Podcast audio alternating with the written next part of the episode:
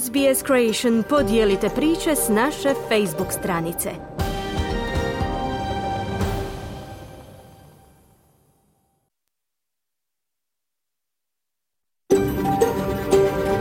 SBS, a world of difference.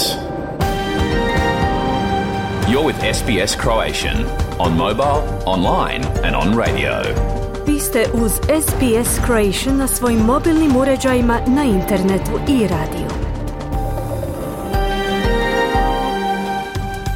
SBS odaje priznanje tradicionalnim vlasnicima zemlje s koje danas emitiramo program na hrvatskom jeziku. Ovim izražavamo poštovanje prema narodu Vurunđeri Vojvurung, pripadnicima nacije Kulin i njihovim bivšim i sadašnjim starješinama. Također odajemo priznanje tradicionalnim vlasnicima zemlje iz svih aboriđinskih naroda i naroda Sotoka u Toresovom tjesnacu na čijoj zemlji slušate naš program. Dobar dan i dobrodošli u program radija SBS na hrvatskom jeziku svima koji nas slušaju uživo u petak 24. studenog. Pozdravljamo i one koji će ovaj program slušati u repriznom terminu sutra u subotu 25. studenog u 14 sati.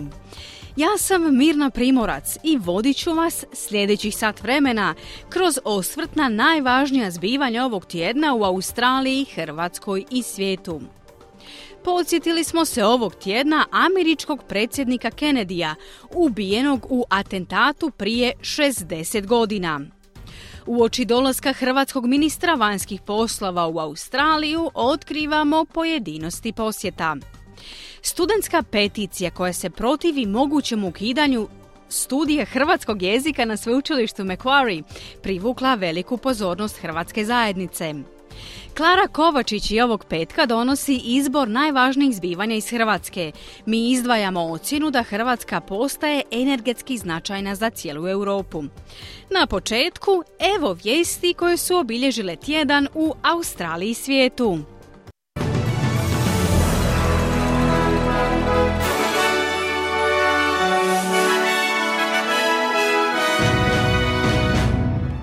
Tjednom pregledu vijesti poslušajte.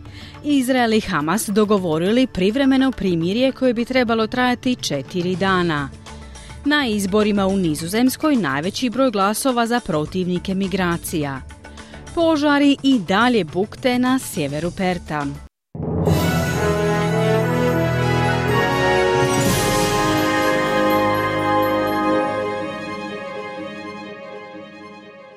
Slušate tjedni pregled vijesti radija SBS na hrvatskom jeziku.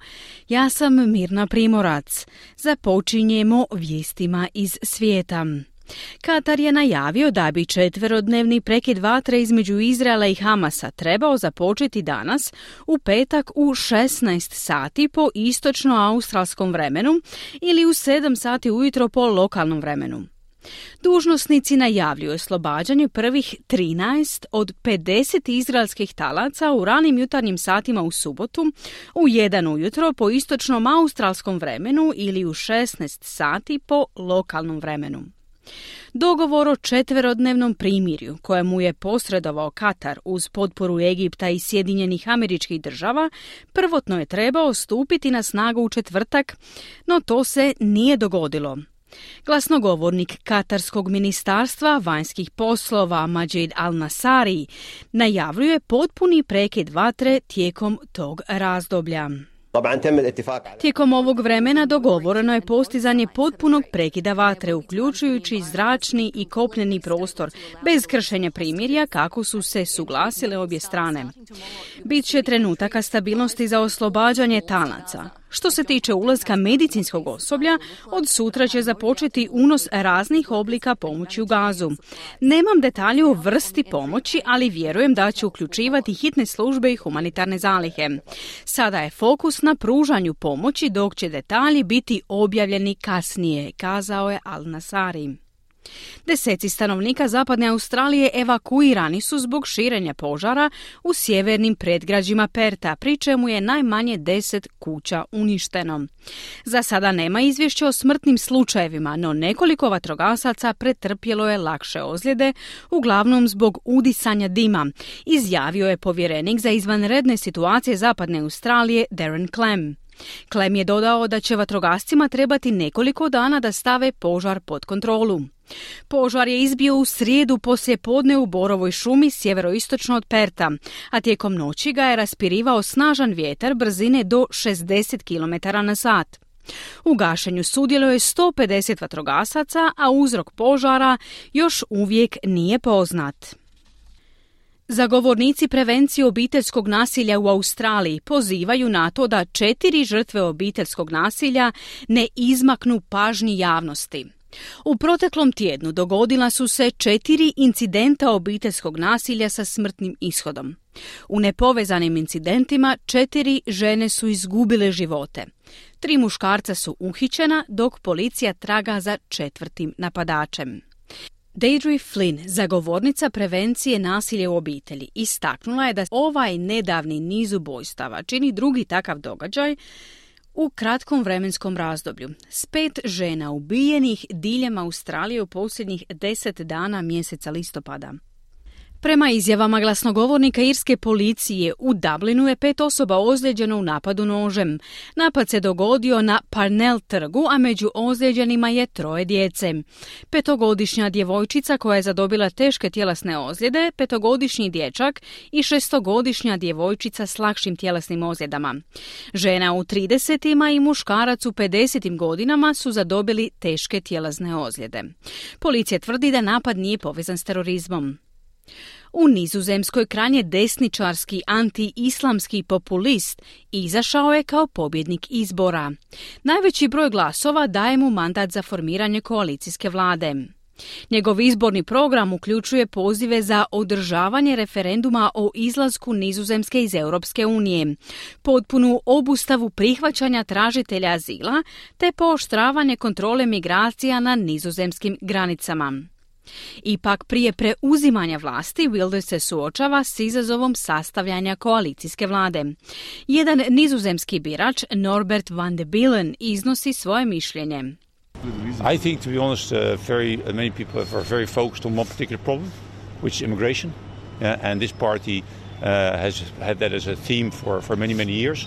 So I think that's what people voted for, immigration. Mislim, da budem iskren, velik broj ljudi je izrazito fokusiran na jedan određeni problem, imigraciju. To je tema koja se proteže kroz godine i mislim da je to ono za što su ljudi glasali. Sve je drugo stavljeno u drugi plan. Sve se svodi na imigraciju, kazao je Balen. U srijedu 22. studenog Japan je osudio navodni treći pokušaj Sjeverne Koreje da lansira vojni špijunski satelit u orbitu. Vojska Južne Koreje ističe da je sjeverno-korejsko lansiranje dokaz o njihovoj odlučnosti da razviju svemirski sustav nadzora, posebice tijekom dugotranih napetosti sa Sjedinjenim američkim državama. Japanski premijer Fumio Kishida naglašava da ovo lansiranje krši rezolucije Ujedinjenih naroda. E, Čak i ako je svrha lansiranja umjetnog satelita, ukoliko se koristi tehnologija balističkih projektila, to je očito kršenje relevantnih rezolucija Vijeća sigurnosti Ujedinjenih naroda. Ovo je pitanje koje značajno utječe na sigurnost naših građana, istaknuo je premijer Kishida.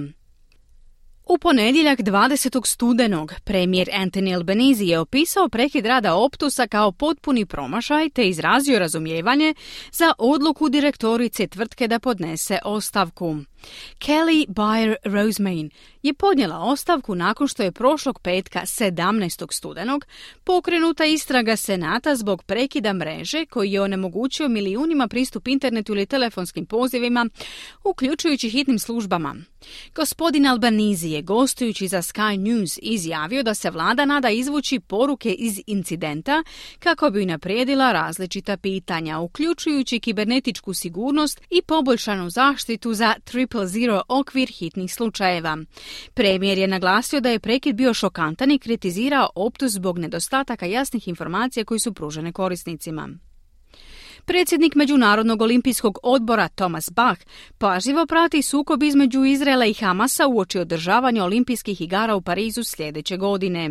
Iz New Yorka gdje je govorio nakon što su Ujedinjeni narodi izglasali usvajanje olimpijskog primirja, gospodin Bach je izjavio da je u kontaktu s izraelskim i palestinskim nacionalnim olimpijskim odborima.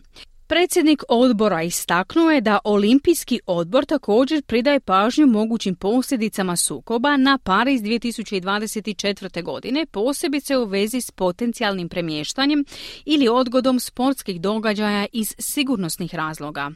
Iz sporta izdvajamo. Hrvatska nogometna reprezentacija pobjedom protiv Armenije u posljednjem kolu skupine D izborila je plasma na europsko prvenstvo kojemu će u ljetu iduće godine biti domaćin Njemačka. Euro 2024. godine igraće se u 10 gradova na 10 stadiona, od kojih je najveći olimpijski stadion u Berlinu na kojemu će se igrati i veliko finale.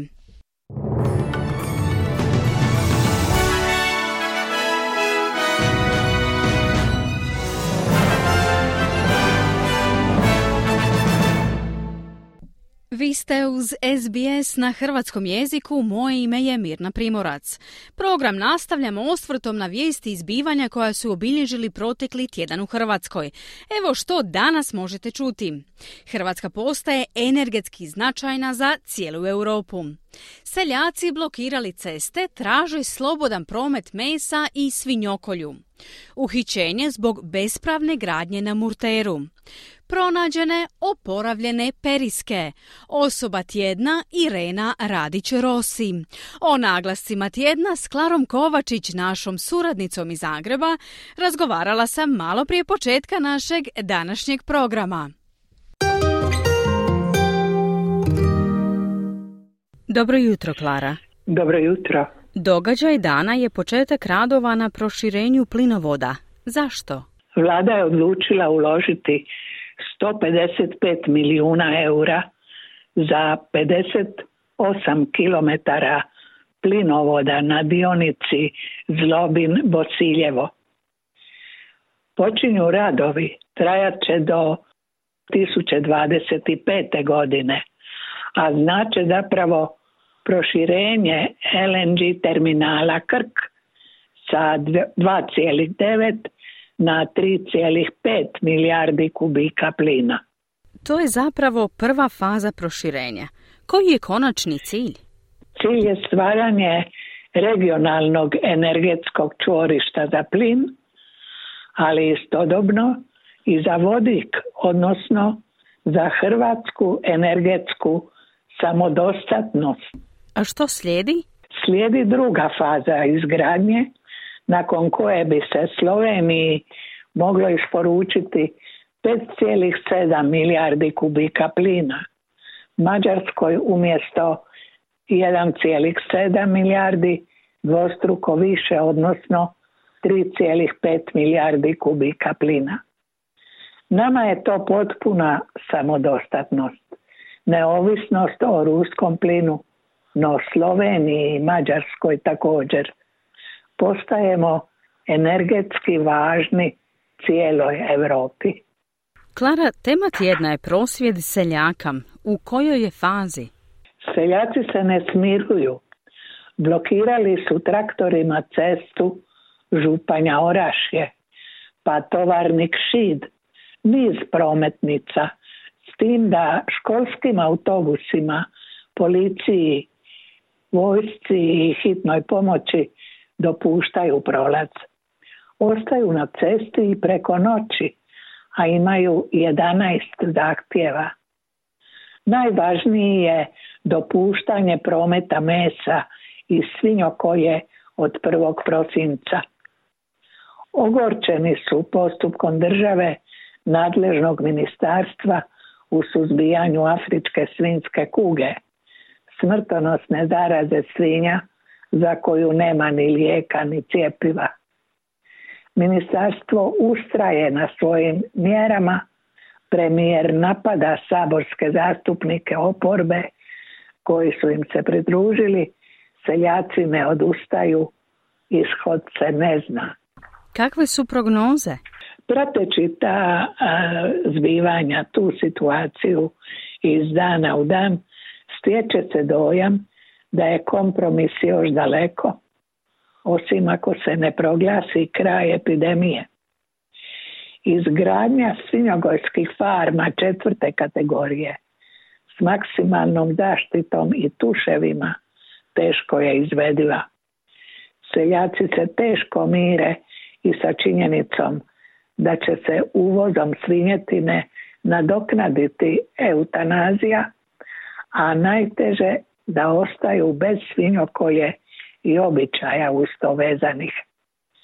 Kroz idućih nekoliko dana rješenje je moguće, to prije što nadležno ministarstvo tvrdi, za razliku od seljaka, kako svinjogojstvo ovom zarazom nije bitno ni ugroženo. U svakom slučaju slavonski seljak na traktoru po noći prolazi teške trenutke. Tako je u Slavoniji, a na moru borba protiv bespravne izgradnje. Da, na otoku Murteru uhićenja petorice zbog ilegalnog kampa zagrebačkog poslovnog čovjeka Zorana Pripuza, također uhićenog, nakon što su inspekcije bile nemoćne, pa je stupio u akciju uskok. Hoće li u jednomjesečni pritvor, znat ćemo danas. Smora i dobra vijest, zar ne?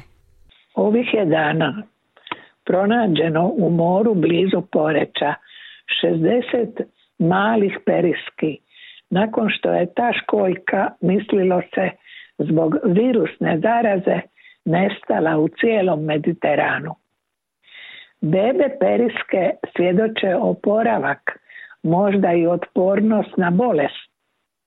Hrane ih, proučavaju, svim se vesele vraćanje u život naše najveće školjke vijest je koja doista ohrabruje. Klara, zašto je Irena Radić Rosi osoba tjedna? Jer je dobila zlatni trozub za istraživanje i promičbu podmorja. Međunarodna akademija podvodnih znanosti i tehnike zlatnim trozubom nagrađuje rijetke u svijetu Jacques Cousteau i Walt Disney su među njima. Irena Radić-Rossi roni i istražuje naše podmorje više od 30 godina. Podvodni je arheolog, a na Zadarskom sveučilištu predaje arheologiju, podvodnu arheologiju i arheologiju broda. Ronilačko-istraživačka karijera odvela ju je na najznačajnija sveučilišta u svijetu. Malta, Marsej, Venecija, Teksas, pamte njezina predavanja. Studenti je obožavaju, a ona im otkriva svoje iskustvo kroz istraživanja i zajedničke zarone. Najznačajnijim drži otkriće prastarog broda kod otočića Gualić za taj brod je otkrila i povijesnu dokumentaciju, što je također velika rijetkost.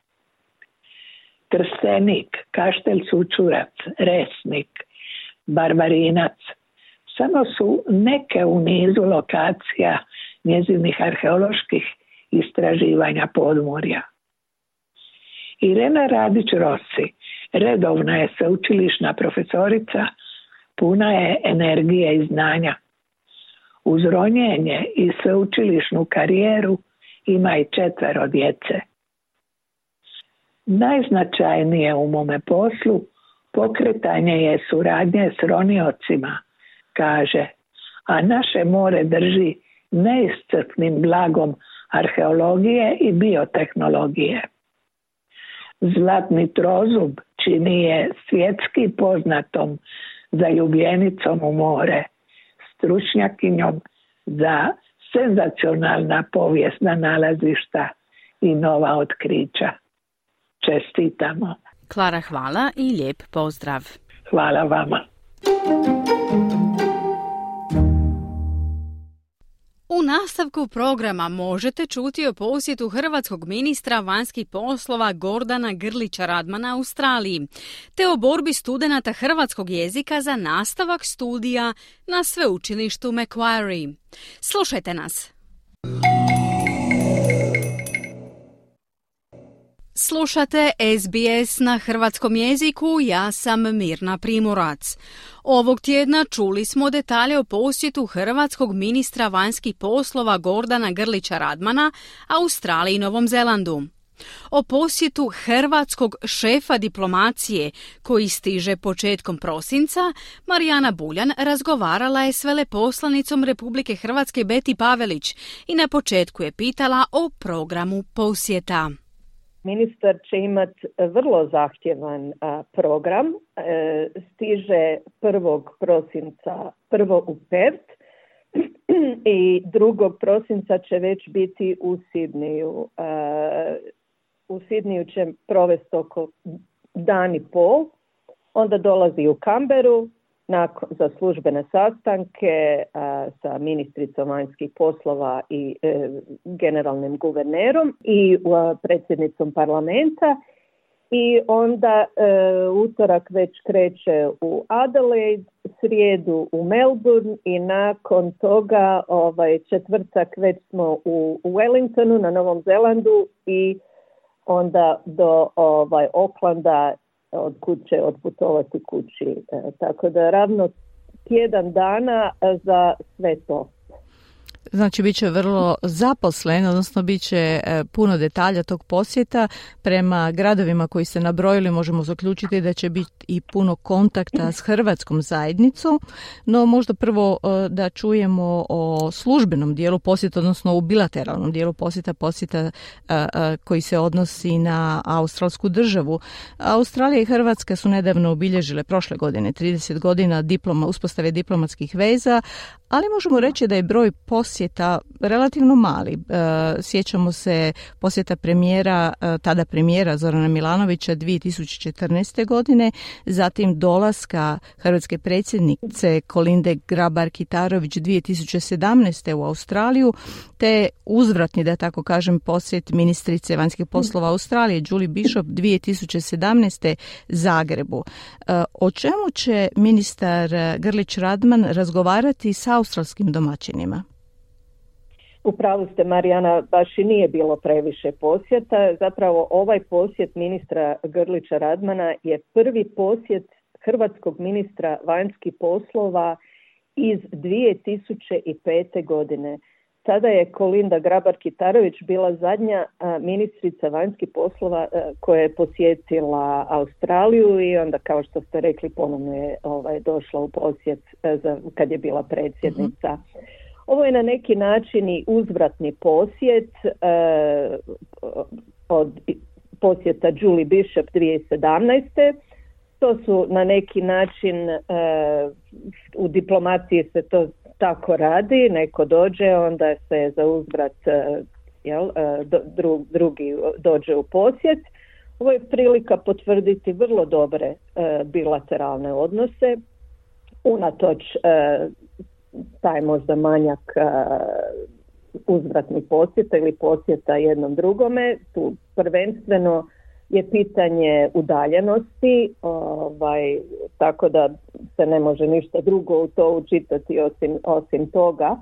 Ali e, osim na bilateralnom planu gdje je Hrvatska stvarno sa Australijom je unaprijedila te odnose, imamo evo i nekih pomaka na pitanju dvostrukog oporezivanja, ali usko surađujemo i u kontekstu NATO-a gdje smo mi kao Republika Hrvatska tu u Australiji imamo ulogu NATO kontaktnog veleposlanstva za Australiju u suradnji sa našim kolegama iz Nizozemske.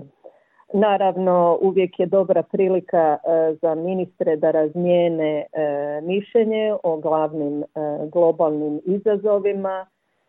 Ima imamo i, i mi iz e, naše ovaj iz europske perspektive e, neko viđenje situacija u, u našem susjedstvu, prvenstveno mislim na Ukrajinu, a i dobro je da ovaj, se našeg ministra upozna o događajima tu na Indo-Pacifičkom području i to će uglavnom biti glavne teme razgovora ministra Grlića Radmana i ministrice vanjskih poslova Australije Penny Wong.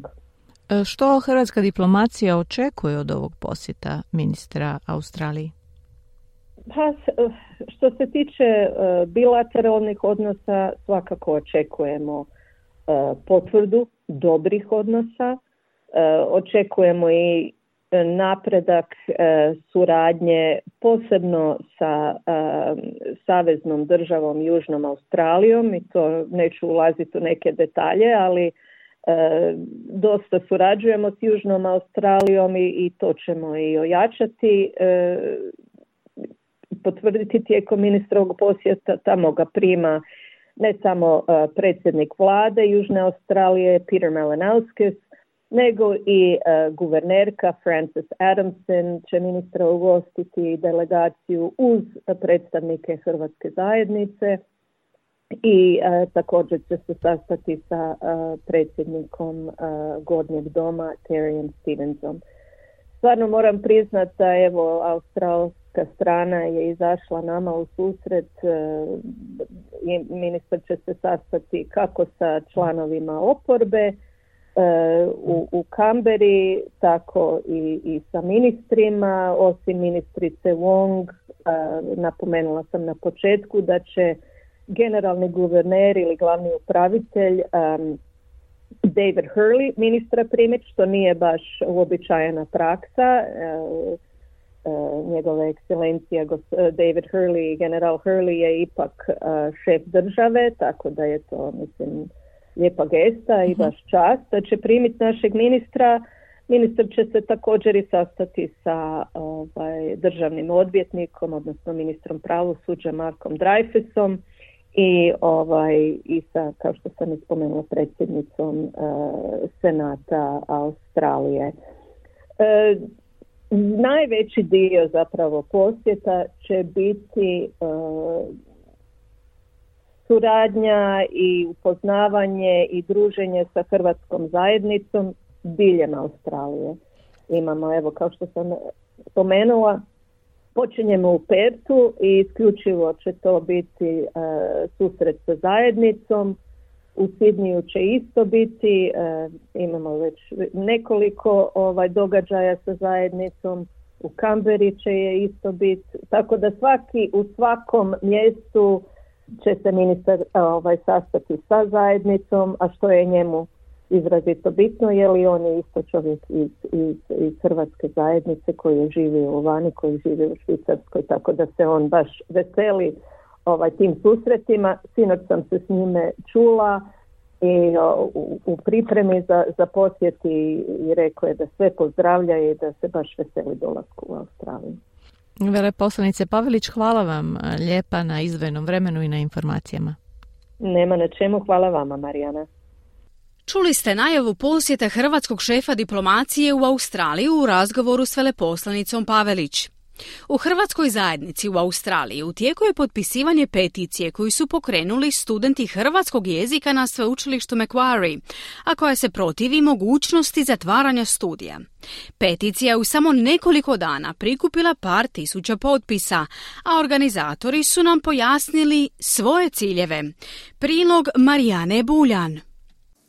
Sveučilište Macquarie u Sidniju je jedina visokoškolska ustanova na južnoj hemisferi koja nudi mogućnost studiranja hrvatskog jezika. Iako je ova godina, 2023. trebala biti slavljenička zbog 40. obljetnice postojanja studija, studenti su se organizirali iz potpuno suprotnog razloga kako bi se usprotivili planovima čelništva sveučilišta da studij zatvore. Prema dostupnim informacijama, hrvatski je jedan od pet jezika za koje bi se obustavila nastava na sveučilištu Majkvoriju, točnije upisu nove godine. Ostali jezici kojima prijeti zatvaranje su grčki, talijanski, ruski i njemački. Studenti hrvatskog jezika su sastavili peticiju protiv zatvaranja svog studijskog programa, a o namjeri čelništva fakulteta saznali su od poznanika i članova obitelji koji su se pokušali upisati na studij u sljedećoj akademskoj godini, kaže studentica Anastasija McKinnon. Um, that's how we found out. So the communication from the university has been really poor to date. Um, we haven't had any kind of uh, university Tako smo saznali. Čelništvo sveučilišta je od prvog um, trenutka loše komuniciralo s nama i do danas nemamo službenu potvrdu. Puno je nagađanja o tome što se događa. Catherine Sabljak, studentica iz Melburna, otkriva zašto su se studenti kojih ima u svim dijelovima Australije, budući da dio njih studira preko interneta, odlučili pokrenuti peticiju. Um, and so we started having a discussion about what we could do. Um, we talked about starting a petition. We started, talked about approaching um, different coalition organizations and trying to get them to write letters of support. Um, Razgovarali smo o obraćanju različitim organizacijama Hrvatske zajednice i pokušaju da ih navedemo da napišu pisma podrške. Mislili smo da ćemo pokretanjem peticije dobiti najveću potporu zajednice i da je to najbolji način da se ovakva vrsta informacije prenese. Onda smo poveznicu za peticiju uputili na sve hrvatske stranice na Facebooku koje smo mogli pronaći kao i našim osobnim kontaktima kako bi ih oni dalje širili kroz svoju mrežu poznanika. Studenti su vrlo zadovoljni odjekom njihove akcije. Catherine. Uh, well, it took off very quickly in terms of getting the petition signed. In in two days, we had over 2,000 signatures, um, which was pretty amazing because there was a there was another petition started by the Greek language students U dva dana smo imali preko 2000 potpisa, što je bilo prilično nevjerojatno jer je postojala još jedna peticija koju su pokrenuli studenti grškog jezika, a koja je u nešto više od tjedan dana prikupila tisuću i pol potpisa. Tako da je bilo jako dobro vidjeti tako dobar odaziv hrvatske zajednice. Osim toga, ljudi su ostavljali brojne komentare u kojima kažu kako je važno održati ovaj studijski program za našu kulturu, baštinu i jezik u Australiji. Organizatori peticije za očuvanje studija hrvatskog jezika na sveučilištu Macquarie odbacuju novac ili broj upisanih studenata kao moguće argumente čelništva fakulteta za ukidanje studija. I think what's what's really interesting to know about this course as well is that it's subsidized by the Croatian government and the Australian Croatian Studies Foundation. Um, and so we, we do have that engagement from Mislim da je ono što je stvarno zanimljivo zna također da ga subvencioniraju hrvatska vlada i zaklada hrvatskih studija um, iz Australije. Znači postoji i angažman iz inozemstva i financijska potpora. I zato smatram da je prilično zanimljivo kad sveučilište pokušava izvući bilo kakve financijske argumente za obrazloženje zatvaranja studija. Mislim da su ti argumenti prilično bezvrijedni zbog toga koliko sredstava studij zapravo dobiva izvan sveučilišta, navodi Anastazija McKinnon. Koriste razinu upisa tijekom pandemije COVID-19 kao argument za zatvaranje studija, a gotovo otvoreno ignoriraju i činjenicu da smo se čak i ove godine vratili na upisne brojeve prije pandemije i čak smo kroz ovu peticiju otkrili mnogo ljudi koji su zapravo zainteresirani za ovaj studij. Ni ja nisam bila čula za studij jer e, postoji veliki nedostatak angažmana sveučilišta Mekvori u hrvatskoj zajednici. A poznajem ljude poput sebe koji su ga pronašli preko rođaka ili su ga pronašli tražeći kako steći diplomu iz Hrvatskog u Australiji, naglasila je Catherine Sabljak. Studenti organizatori peticije nisu za sada od čelništva sveučilišta Macquarie ili fakulteta na kojem se održava studij hrvatskog jezika dobili nikakav odgovor, osim, samo kako kažu, generičke sadržajne reakcije kojom se odgovara na pisma elektronske pošte. Peticija za očuvanje hrvatskog jezika i dalje je otvorena. Kakvu reakciju hrvatske zajednice organizatori peticije dalje priželjkuju? It would be good to see some more people reaching out to the university individually so that they're aware that it's not just names on a page um, of a petition and that there is actual people behind those names. So just Bilo bi dobro vidjeti da se više ljudi pojedinačno obrati sveučilištu kako bi oni bili svjesni da to nisu samo imena na stranici peticije, da iza tih imena stoje stvarni ljudi. Samo im dati do znanja da smo stvarno razočarani. To je na neki način prekidanje veza s našim nasljeđem, kulturom i jezikom. Ako ovo učinite, to će stvarno unazaditi odnose između Hrvatske zajednice i sveučilišta Mekvori, jer je mnogo ljudi koje poznajemo odabralo Mekvori, a ne neko drugo sveučilište u Sidniju, samo zato što oni nude hrvatski jezik. Gubitak mogućnosti studiranja hrvatskog jezika u Australiji bi bio značajan gubitak za zajednicu, napominju organizatori peticije koji bi, ako bi se najave o zatvaranju ostvarile, bili posljednja generacija studenata nakon više od 40 godina koji su stekle takvo obrazovanje. Personally, it's a real concern. I have, I have a lot of younger cousins who have not necessarily grown up with the ability to speak Croatian, who, but who are now approaching their early 20s um, and are really keen on learning it because obviously here it's not a commonly spoken language. Mene osobno to stvarno brine. Imam puno mlađih rođaka koji nisu nužno odrasli sa sposobnošću da govore hrvatski, ali koji se sada približavaju ranim dvadesetima i jako ga žele naučiti. Jer očito u Australiji to nije jezik koji se govori kad izađete iz kuće ili kada napustite obiteljsku dinamiku i to oni vide kao vezu sa svojom kulturom i povješću. Mislim da je to gubitak globalnog razumijevanja kad počnete gasiti jezike. Na neki način počnete gubiti identitet. Stoga mislim da je važno da održimo jezik, ne samo u Hrvatskoj, već i izvan nje kako bismo bili sigurni da neće nestati kao što su s vremenom nestali mnogi drugi jezici kazala je Catherine Sabljak, jedna od organizatora studentske peticije koja se protivi mogućem ukidanju studija hrvatskog jezika na sveučilištu Macquarie. Čuli ste prilog Marijane Buljan. Vrijeme je za kratki glazbeni predah, a onda se prisjećamo američkog predsjednika Johna Kennedya. Ostanite uz SBS na hrvatskom.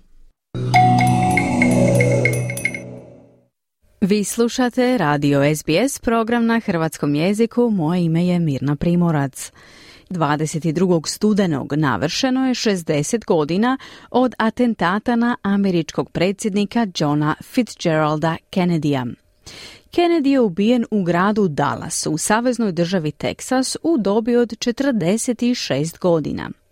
Njegova ostavština je uvelike utjecala na američku politiku i čitav svijet, dok mnogi i dalje preispituju okolnosti njegove smrti. Prilog Sema Dovera pripremila je Ana Solomon.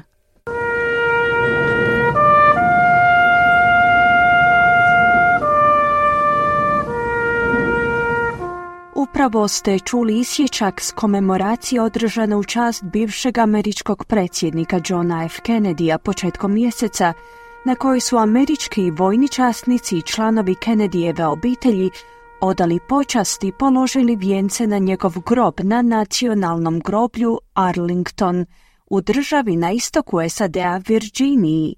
No postavlja se pitanje kako je nasljeđe hladnoratovskog vođe odoljelo testu vremena i koji su trajni učinci njegove šokantne i jezive smrti. Bruce Wolp je viši znanstveni suradnik u Centru za studije Sjedinjenih država pri sveučilištu Sydney.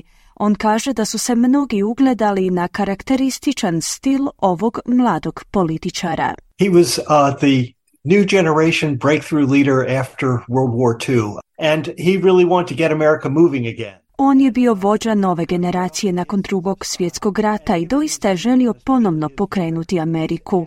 Ljude je pridobio svojim stilom i s obzirom na njegovu mladost, a posebice njegovu energiju, stil i karizmu, moglo bi se reći da je bio prvi američki predsjednik stvoren za televizijske kamere, pojašnjava profesor Volb.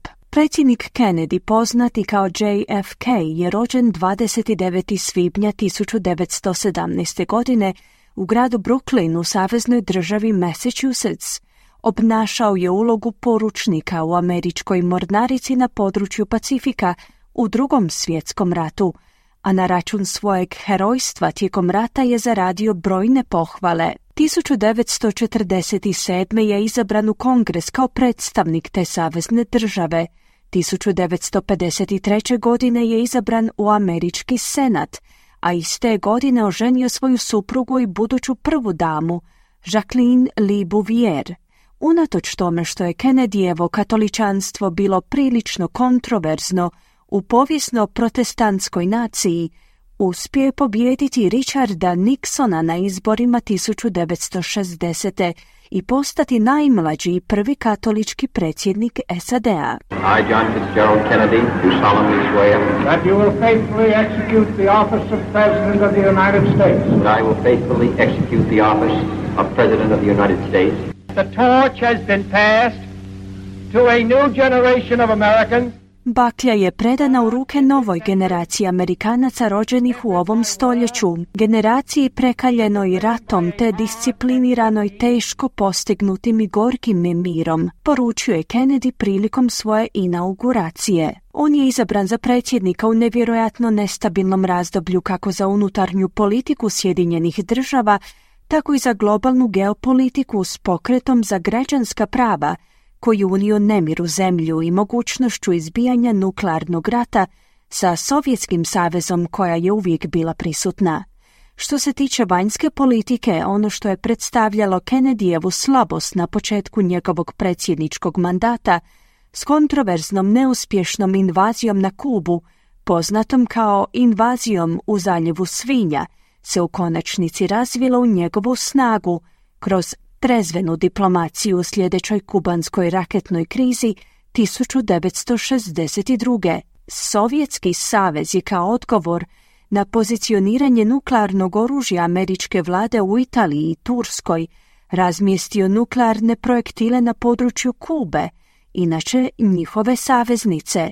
Time je započeo delikatan sukob između dviju globalnih sila koje su prijetile uništiti i Rusiju i Sjedinjene države – te gurnuti svijet u nuklearni rat.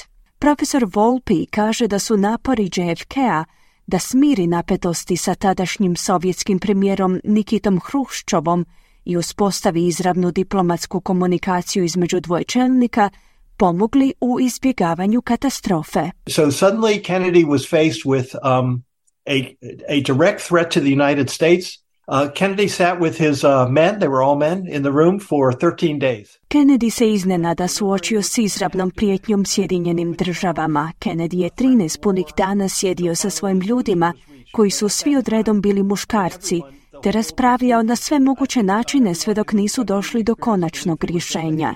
No čitav svijet je tada bio zahvaćen tom situacijom. Mislim da su svi koji su prošli kroz to iskustvo vjerovali da su za dlaku izbjegli nuklearnu katastrofu, no na kraju je sve dobro prošlo i to je bez sumnje bio vrhunac njegovog predsjedništva, ističe Volpi. Za vrijeme Kennedyjeve vladavine intenzivirao se pokret za građanska prava unutar zemlje. Mirni marš na Washingtonu kolovozu 1963. predvođen velečasnim Martinom Lutherom Kingom Juniorom, koji je održao svoj poznati govor I have a dream, je izvršio pritisak na Kennedyjevu administraciju da djeluje u području jačanja prava za sve Amerikance. Ali tek nakon Kennedyjeve smrti, predsjednik Lyndon Johnson je 1964. usvojio Kennedyjev zakon o građanskim pravima. Bruce Volpe kaže da je JFK u konačnici podržavao pokret, no da je oklijevao uputiti mu izravnu podršku prije svoje smrti. The march on Washington occurred uh, just a few months before he died.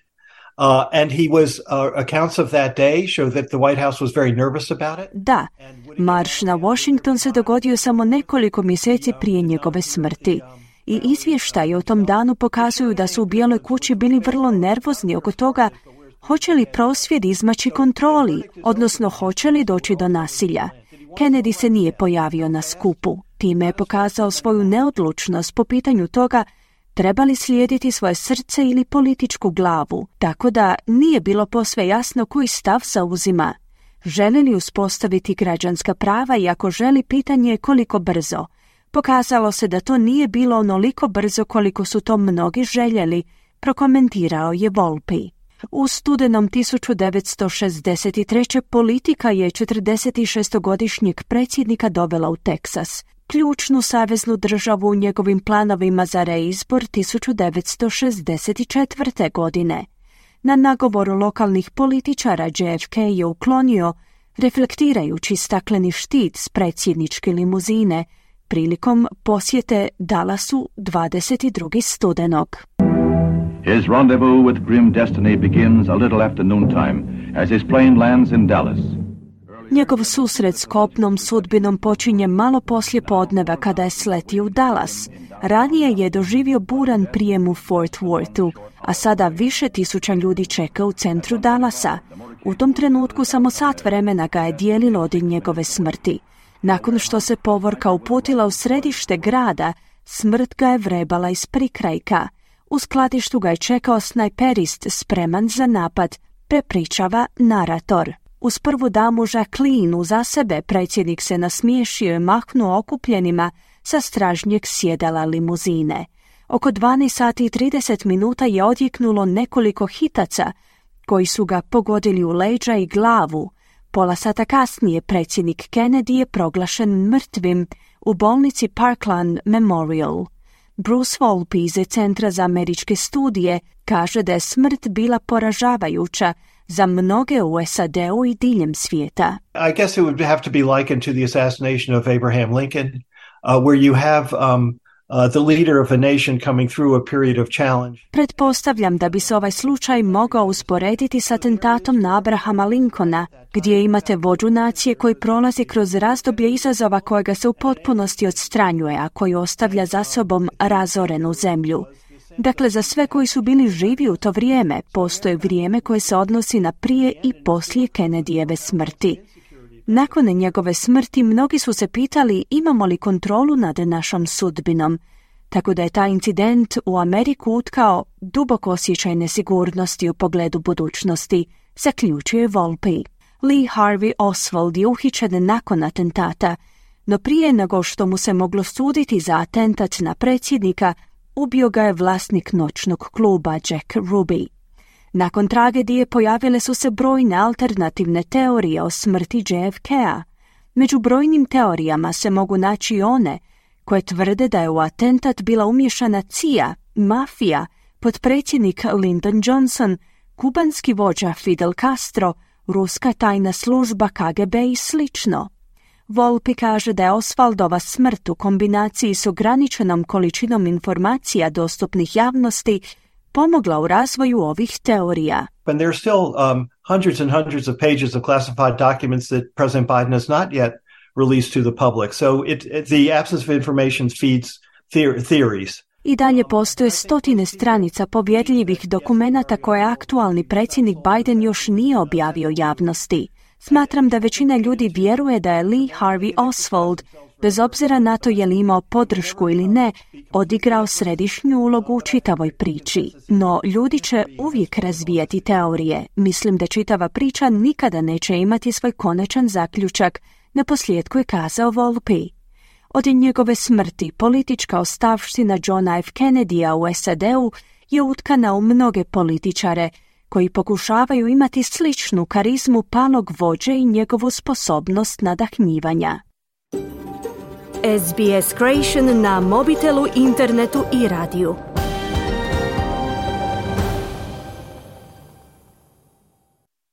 Prilogom Sema Dovera koji je pripremila Ana Solomon, došli smo do kraja tjednog osvrta. Program je uredila Marijana Buljan, ja sam Mirna Primorac. Hvala vam na slušanju. Budite uz naše programe i sljedeći tjedan. Na rasporedu su ponedjeljkom, utorkom, četvrtkom i petkom od 11 do 12 sati, te subotom u 14 sati. Ugodan vikend i do slušanja. Želite čuti još ovakvih tema? Slušajte nas na Apple Podcast, Google Podcast, Spotify ili gdje god vi nalazite podcaste.